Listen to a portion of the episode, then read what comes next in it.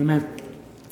Emocionado con esta serie, ah, Peligrosa Proposición. Yo sé que tuvimos un comienzo un poco duro, pero muy real, donde empezamos a, escucho un eco, empezamos a, hablar acerca de, la realidad de la iglesia perseguida. Ah, si usted no estuvo la, ah, la semana pasada, casi le digo que eh, consiga el CD, pero por alguna razón extraña no, no se grabó, así que, sorry. Pero honestamente eh, fue ah, reconocer la, realidad de la iglesia perseguida, que el 70% de la población mundial no tiene la misma libertad que nosotros tenemos. Por un lado, mm, compartimos la misma fe, ¿verdad? Pero no compartimos la misma libertad. Tenemos la misma fe, pero no la misma libertad. Y, es mi, deseo que a, lo largo de esta serie nosotros podamos hacer uso de, la libertad que tenemos de venir a la casa del Señor y expresar nuestra fe y levantar nuestras manos sin que ah, la policía venga y nos arreste. Semanalmente recibo ah, una revista que me, ayuda a, recordar ah, lo que realmente una persona sufre por las causas del Evangelio. Los pastores a veces nos quejamos, ¿sí? ¿Han escuchado a un pastor quejarse? Yo soy uno de esos, de vez en cuando. Yo todos los domingos a la tarde renuncio, pero nuevamente el lunes a la mañana aplico a mi trabajo nuevamente. Y me ayuda a mantener una, una clara perspectiva, a una revista que, que, yo recibo y que me cuenta la realidad cruda de, de otros hermanos que están tratando de perseverar en su fe. Y escucho historias como iglesias crecientes en China, que son las iglesias que le llaman underground. Y esas iglesias... Uh, la iglesia, perdón, los comunistas dicen que solamente son 30 millones de personas, pero yo sé que están entre 80 y 120 millones de cristianos en China en este momento. Es un problema que el gobierno comunista no sabe qué hacer. Las historias de personas que, que uno conoce dice que los líderes comunistas han establecido una iglesia oficial que tienen que ser entrenados por el gobierno que tienen que reunirse en ciertos lugares, pero todos los que tienen la iniciativa de seguir al Señor, de tener esa nueva fe, por alguna razón que solamente el Espíritu de Dios sabe, terminan en las iglesias que son consideradas underground, que son las iglesias prohibidas, son las iglesias de Cristo. Y cuenta este artículo que he estado leyendo esta semana que los ah, gobiernos comunistas están intimidando a los líderes de tal manera que los encarcelan y nadie sabe cuándo va a salir. Les llaman por teléfono. Las personas que de alguna manera rentan sus restaurantes o sus lugares para que esa iglesia ah, se pueda reunir ah, son clausuradas, son intimidados. Los miembros, los miembros de la iglesia ah, que son arrestados, los llevan a la cárcel y aparecen los pastores del régimen comunista en China y les dice que si simplemente desistiera de, reunirse con estos cristianos y fuese a la iglesia oficial, su vida sería mucho mejor. De lo contrario, los trabajos empiezan a, perderse, ya, ya no tienen más trabajo, muchos de ellos son echados de sus propios departamentos. Ni siquiera los dejan reunirse en los edificios que estos eh, cristianos compran para adorar al Señor. Aún así, insisten y se reúnen en lugares públicos. Por supuesto, la policía lo está esperando. Y cuando uno escucha esas historias, uno se pregunta, ¿por qué?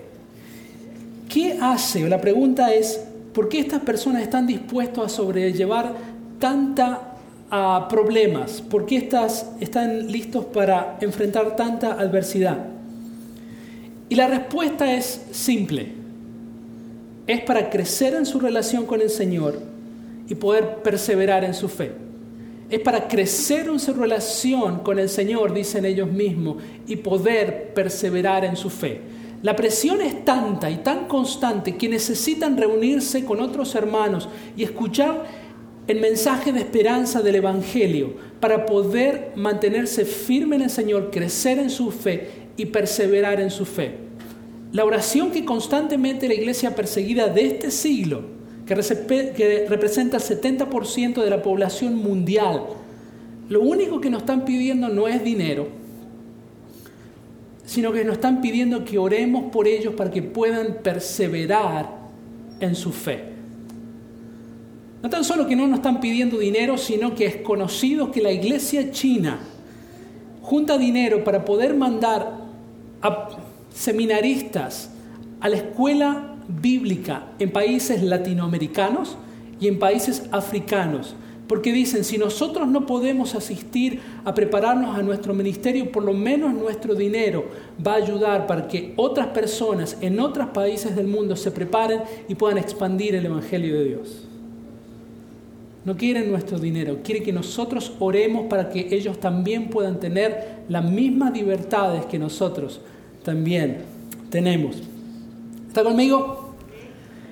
Y cuando yo escucho el común denominador de la iglesia perseguida, y lo único que ellos quieren es mejorar su relación con el Señor para poder perseverar en su fe. Mi única pregunta que tengo en esta mañana es, ¿cómo está nuestra relación con el Señor? Sin duda tenemos todas las libertades y todos los recursos disponibles, ¿verdad? ¿Cuántos de ustedes tienen más de una Biblia en casa? ¿Más de dos Biblias? Sigue las manos arriba. ¿Más de tres Biblias? ¿Más de cuatro Biblias? ¿Más de cinco? ¿Más de seis? ¿Más de siete? ¿Más de ocho? Ocho por ahí. Creo que no sé si tengo seis, ¿verdad? Pero se dan cuenta, recursos no nos falta. Podemos ir al, a, a Lifeway y comprar cuantos Biblias o cuantos libros nos entre en el auto. Pero mi pregunta es, ¿cómo, cómo es su relación? Y sabemos si usted ha estado casado, soltero o, o en este planeta por más de dos años, entiende la importancia de las relaciones, ¿verdad? ¿Sí? Cuando usted mira a una persona que ha estado casado por 25 o 30 años, usted sabe que eso no fue un accidente, ¿no? Uno dice, ¿cómo aguantó este hombre por 30 años? ¿Cómo lo hizo? Y cada uno tiene sus recomendaciones. Pero no son, las buenas relaciones no son un accidente. Las buenas relaciones no simplemente suceden. Hay que, hay que trabajar en las relaciones, ¿verdad? No es fácil, no es fácil. Y con nuestra relación con el Señor no es una excepción. Tenemos que ser bien intencionales, sabiendo que es la relación más importante que podamos tener. Más importante que la relación con nuestros hijos, más importante que nuestra relación con nuestro esposo, con nuestra esposa, porque es la única relación que va a afectar todo el resto de sus relaciones. Y me preguntaba, Señor, ¿cómo podemos medir las relaciones? ¿Cómo podemos ver la temperatura de nuestra relación con el Señor? ¿Cuál es el termómetro? ¿Cómo podemos decir, Señor, ¿cómo estamos? Y encontré un versículo, y sé que no es el favorito, pero es la manera que el Señor puede medir la temperatura de nuestras relaciones. ¿Está listo para escucharlo? Diga, lo amo, pastor. Vaya conmigo, Apocalipsis capítulo 3, versículo 15 al 16. Apocalipsis 3, 15 y 16. Dice lo siguiente. Conozco tus obras. Sé que no eres ni frío ni caliente. Ojalá fuera uno u otro, dice. Por tanto, como no eres ni frío ni caliente, sino tibio estoy, ¿por qué? Vomitarte de mi boca. Bienvenidos a la iglesia de la ciudad, donde mi objetivo es hacerlo sentir bien. Eh, pero no puedo encontrar ningún otro versículo que lidiara con la temperatura de nuestra relación con el Señor. El Señor lo mantiene bastante sencillo. Dice, o estás caliente, o estás frío, o estás simplemente tibio. Yo quiero que empecemos a examinar nuestra temperatura. Póngase la mano aquí en la cabeza. Es increíble que la mayoría de ustedes hace cualquier cosa que le pido.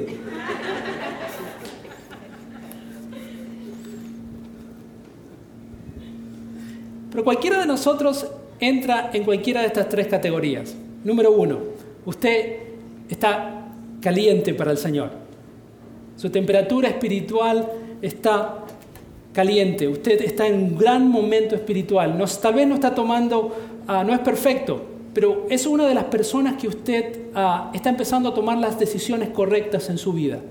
Conocemos muchas personas, teniendo en cuenta que es una iglesia joven que recién está comenzando, la gente no es perfecta, pero vemos cómo empiezan a tomar buenas decisiones en su vida y empiezan a tomar decisiones que lo acercan más y más al Señor. Yo le llamo un momentum espiritual. El Señor está ahí, antes corríamos en la dirección equivocada como Jonás, pero ahora empezamos a tomar buenas decisiones para el Señor y empezamos a acercarnos al Señor. No es perfecto, No son esas personas que tienen una Biblia Thompson abajo de su ah, brazo y, hablan un lenguaje raro y muy evangélico. No estamos hablando de ellos, estamos hablando de personas que han sufrido un cambio en su vida, que la palabra de Dios ha afectado, que empiezan a creer que el Evangelio es lo que el Señor dice que es. Y las decisiones de su vida se empiezan a ser afectadas por las cosas que leen y el Espíritu Santo empieza a hablarles, empiezan a modificar su comportamiento y su manera de pensar hay una transformación genuina en su vida. Segunda de Tesalonicenses, capítulo 1, versículo 3, lo explica de esta manera. Porque su fe es, se acrecienta cada vez más y en cada uno de ustedes sigue abundando el amor hacia los otros. Dice, porque su fe se acrecienta cada vez más, su fe empieza a crecer, su temperatura espiritual se empieza a acrecentar, las cosas empiezan a suceder. Son esas personas que uno tiene que pararlos a veces porque quieren alcanzar al mundo todos los días. Oramos para que el Señor nos mande esos hermosos problemas a nuestras vidas, ¿cierto amor? Pero esa es la temperatura espiritual. Hay otras personas que son frías espiritualmente. Y no quiero hablar con no sé la palabra, no me va a salir. No quiero que se preocupe, si las personas son frías espiritualmente, hay soluciones muy fácil. Abre su corazón, entrega su vida al Señor y su vida puede cambiar. Pero hay personas que están en fuego por el Señor y hay personas que están frías espiritualmente. Pero no es, no es el fin del mundo porque el Señor nos extiende su misericordia y eso puede cambiar de un momento a otro. Juan eh, capítulo 7, versículo 28 al 29. Habla Jesús y del conocimiento que, tiene del Señor. Son personas que, que, han escuchado del Señor, pero saben dentro de su corazón que no tienen una relación con Él. Están fríos espiritualmente. ¿Me siguen, verdad? Ok. Dice eh, capítulo 7 del libro de Juan, versículo 28. Dice, no he venido por mi propia cuenta dice el Señor, sino que, me, sino que me envió uno que es digno de confianza, hablando de Dios Padre. Ustedes no lo conocen, pero yo sí lo conozco, porque vengo de parte suya y él mismo me ha enviado. El Señor está haciendo una distinción, no está diciendo que es mejor o peor, sabemos cuál es mejor y cuál es peor. Pero honestamente yo no conocía al Señor, yo no, nací teniendo una relación personal con el Señor. La Biblia dice que antes estaba muerto y ahora estoy vivo, que antes estaba ciego y ahora puedo ver. Claro, ¿verdad? No hay nada de malo. El problema es saber que uno está ciego y no querer ver la realidad y pensar que uno está vivo cuando empieza a echar olor. Usted me, me sigue, ¿ok? No hay nada malo en no conocer al Señor, no hay nada malo estar frío, porque tenemos la posibilidad de cambiar nuestra vida radicalmente, ¿verdad? Y el Señor lo dice, ustedes no conocen al Señor. Estaba hablando de un grupo de personas que no conocían íntimamente al Padre como Él lo hacía, pero yo sí lo hago. Y sigue diciendo, ustedes no lo conocen, pero yo sí lo conozco. La posibilidad que tenemos como iglesia de conocer al Señor y conocerlo íntimamente. Y no hay nada de malo. Entonces, diga conmigo, en fuego por el Señor y frío. Hoy estoy como participativo, hoy es que estamos todos, puedo ver sus caras hoy. Y está la tercera categoría, que son las personas tibias. Son las personas que, a mi parecer, son las que han, han perdido el rumbo. ¿sí? Son las personas que ah, no pueden decir que no conocen del Señor, porque saben que el Señor existe creen en el Señor, han tenido en algún momento de su vida una experiencia con Él.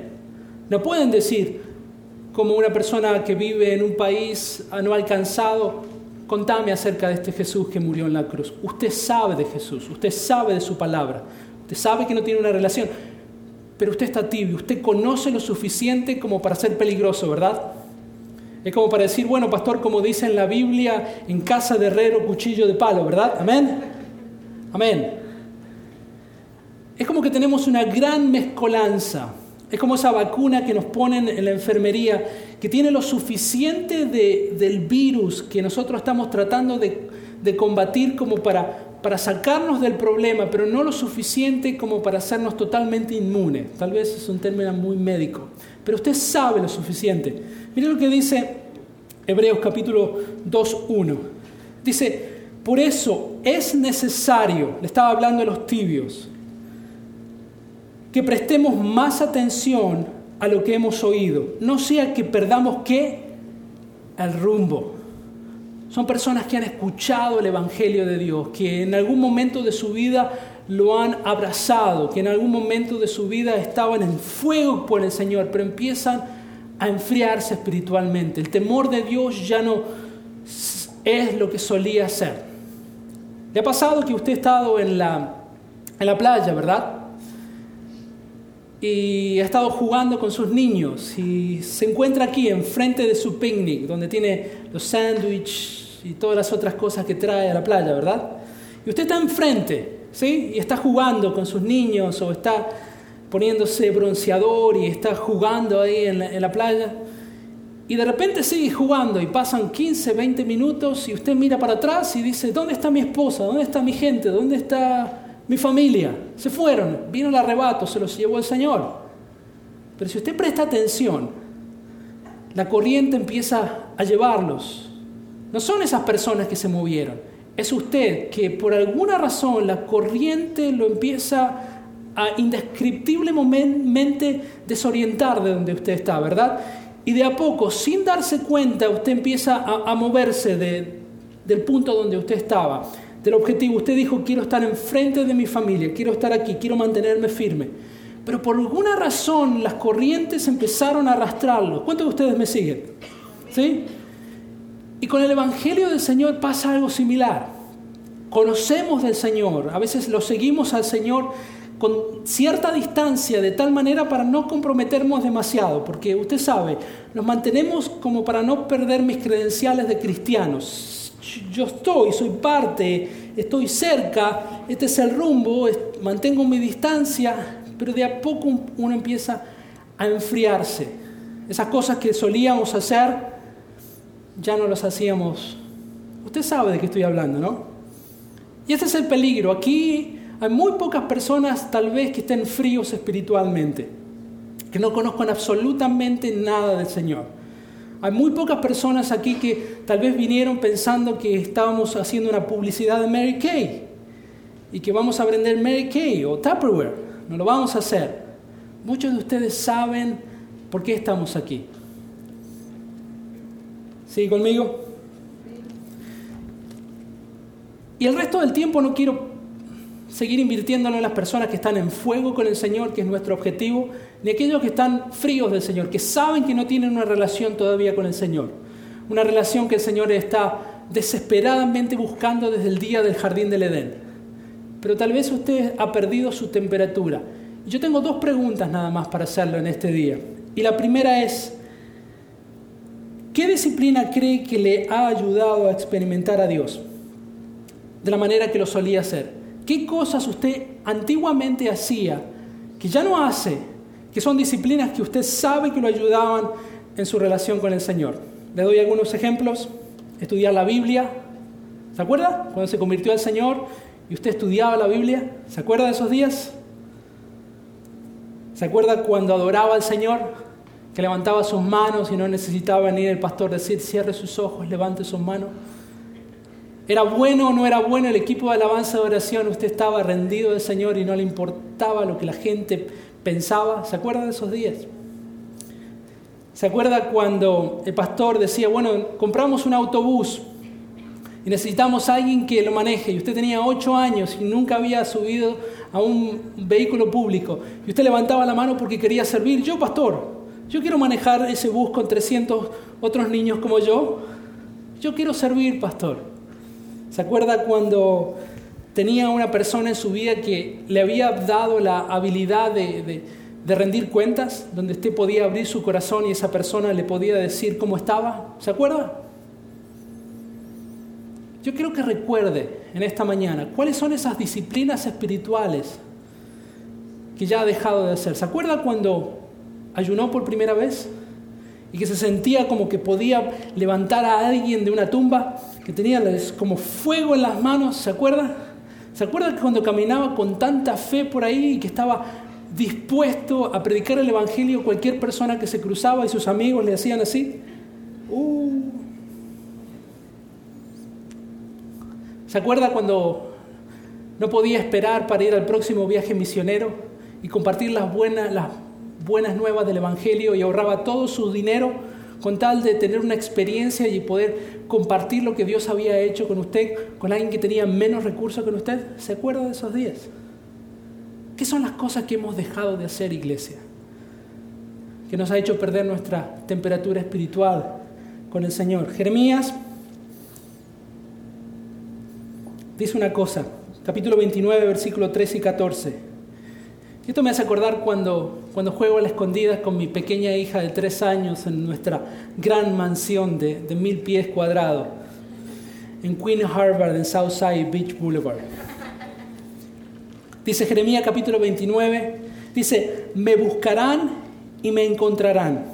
Cuando me busquen de todo corazón, me dejaré encontrar, afirma el Señor. El Señor está jugando picabú con usted. El Señor se pone así y dice, si vos me buscas, yo me voy a dejar encontrar. ¿Y sabe qué?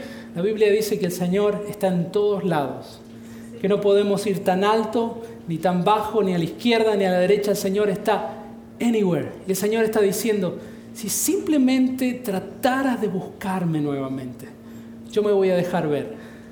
Es como yo cuando juego con mi hija, me escondo atrás de mis propias manos para que ella me encuentre. Yo creo que el Señor está así. Está escondido detrás de sus manos y podemos ver el resto de su cuerpo. El Señor quiere que lo buscamos. El Señor, el Señor no está jugando a la escondida para que usted no lo encuentre. El Señor está diciendo, aquí estoy. Volvamos a nuestro primer amor. Y esto para que aquellos que hemos perdido tal vez el rumbo. Apocalipsis capítulo 2, versículo 4 y 5 dice, sin embargo, le habla de aquellos tibios, ¿ok? Sin embargo, no están diciendo, han hecho todo mal, están haciendo algunas cosas bien, son buenas personas, viven con principios cristianos, no son malas personas, pero dice, sin embargo, tengo contra ustedes que han abandonado su primer amor. Recuerde de dónde han caído, arrepiéntanse y vuelvan a practicar las obras que hacían cuando al principio. No nos está diciendo que hemos hecho todo mal, de ninguna manera. Está todo bien. Pero hay una sola cosa que el Señor nos está demandando. Si antes estaba en fuego por el Señor y ya ha perdido su temperatura, una cosa nos demanda el Señor. Y sea lo que sea, y no quiero que esta clase sea como una clase de escuela dominical, donde el pastor le dice, lea la Biblia, ore, ayune.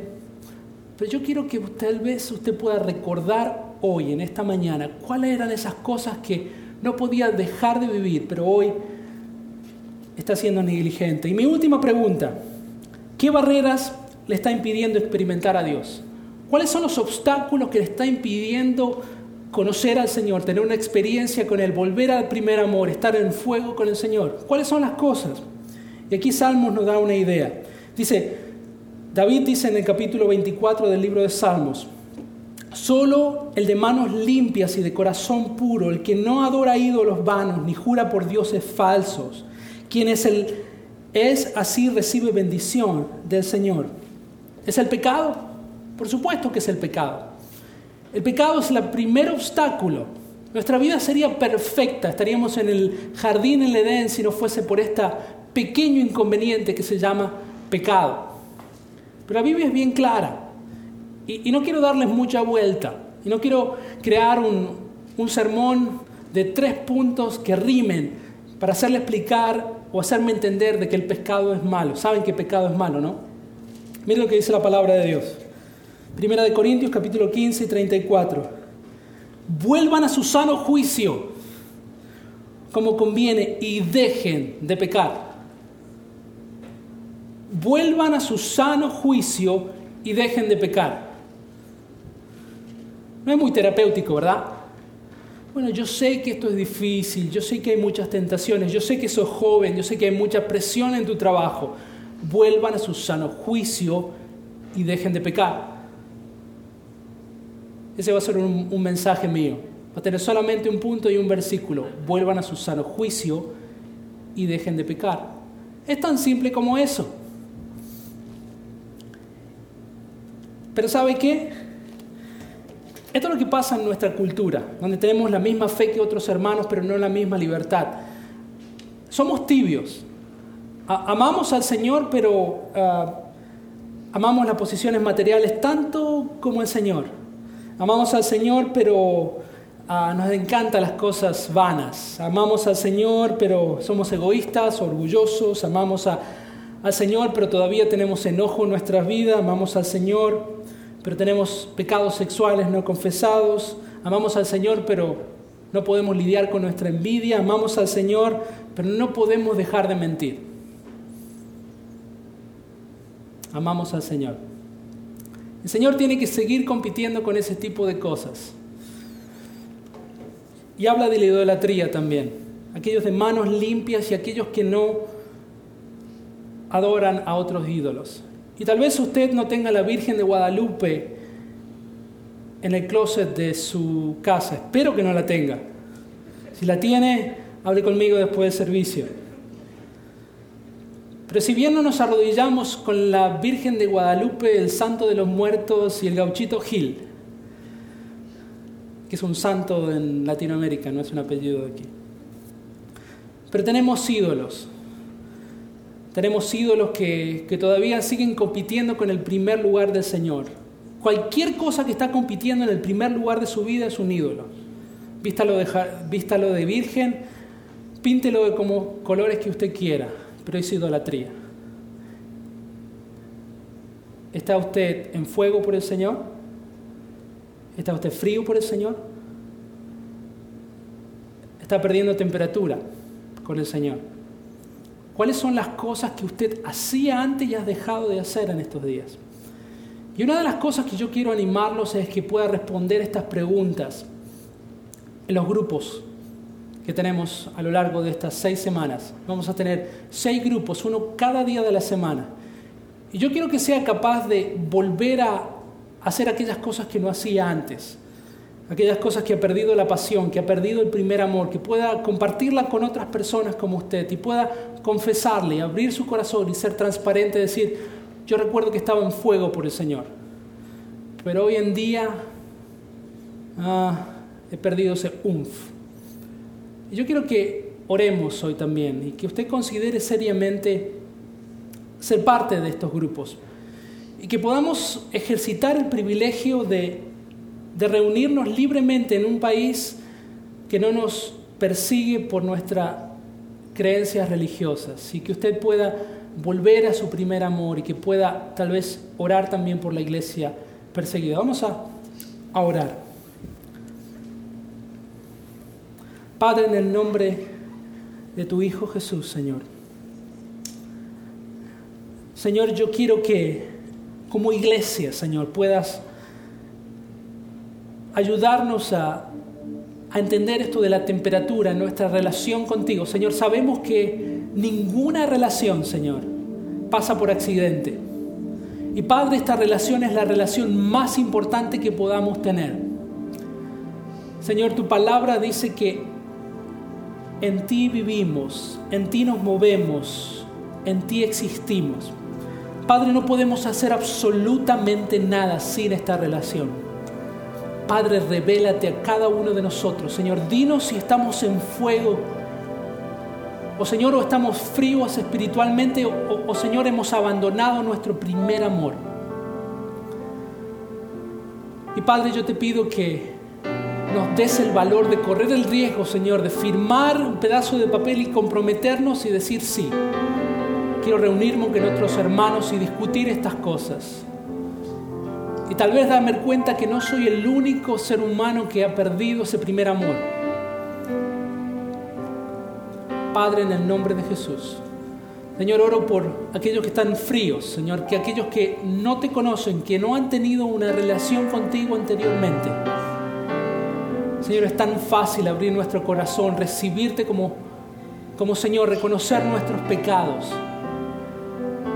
reconocer que eras Dios, eras rey, viniste a este mundo, viviste en medio nuestro, diste tu vida, entregaste tu cuerpo, Señor, en esa cruz del Calvario. Señor, para que hoy personas pecadoras, Señor, podamos mirarte cara a cara, Señor, y decirte, mira la sangre de Cristo y no nos mires a nosotros. Si hay alguien en este lugar que, que ha perdido tal vez el rumbo o que ha estado separado del Señor y quiere reconciliarse o quiere volver a su primer amor, yo quiero que levante su mano. No es para mí, es para el Señor. No le voy a pedir que pase al frente. Solo quiero ver su mano. Dios te bendiga. Dios te bendiga. Dios te bendiga. Puedes bajar tu mano. Dios te bendiga. Dios te bendiga. Dios la bendiga, mi hermana. ¿Alguien más? Dios la bendiga. Gracias, a mi derecha. ¿Alguien más? Dios te bendiga. Padre, en el nombre de Jesús. Padre, esas manos representan personas, Señor. Señor, que están siendo movidas por tu Santo Espíritu, Señor, a reconciliarse con su primer amor. Señor, a servir, a dar, a perdonar, a compartir, a abrazar, a escuchar, a leer, a orar, a ayunar. Señor, sea lo que sea, Señor, que nos mantenías cerca de la cruz cerca de tu presencia, Señor enamórales nuevamente, abrázalos en este día. Padre, yo te pido que independientemente de nuestra temperatura, Señor, que tengas misericordia por nosotros. Señor, aquellos que estábamos muertos y ahora estamos vivos, que éramos ciegos y podemos ver, Señor, yo te pido que no nos quedemos simplemente en una temperatura tibia, Señor, que te desagrada, sino que podamos estar en fuego. Señor, que podamos tener una pasión nueva, renovada. Señor, que queramos pasar tiempo en tu presencia, tener hambre de tu palabra y sed de su justicia. Te lo pedimos en el nombre del Padre, del Hijo y del Espíritu Santo. Si te lo crees, póngase de pie y adore al Rey de Reyes y Señor de Señores.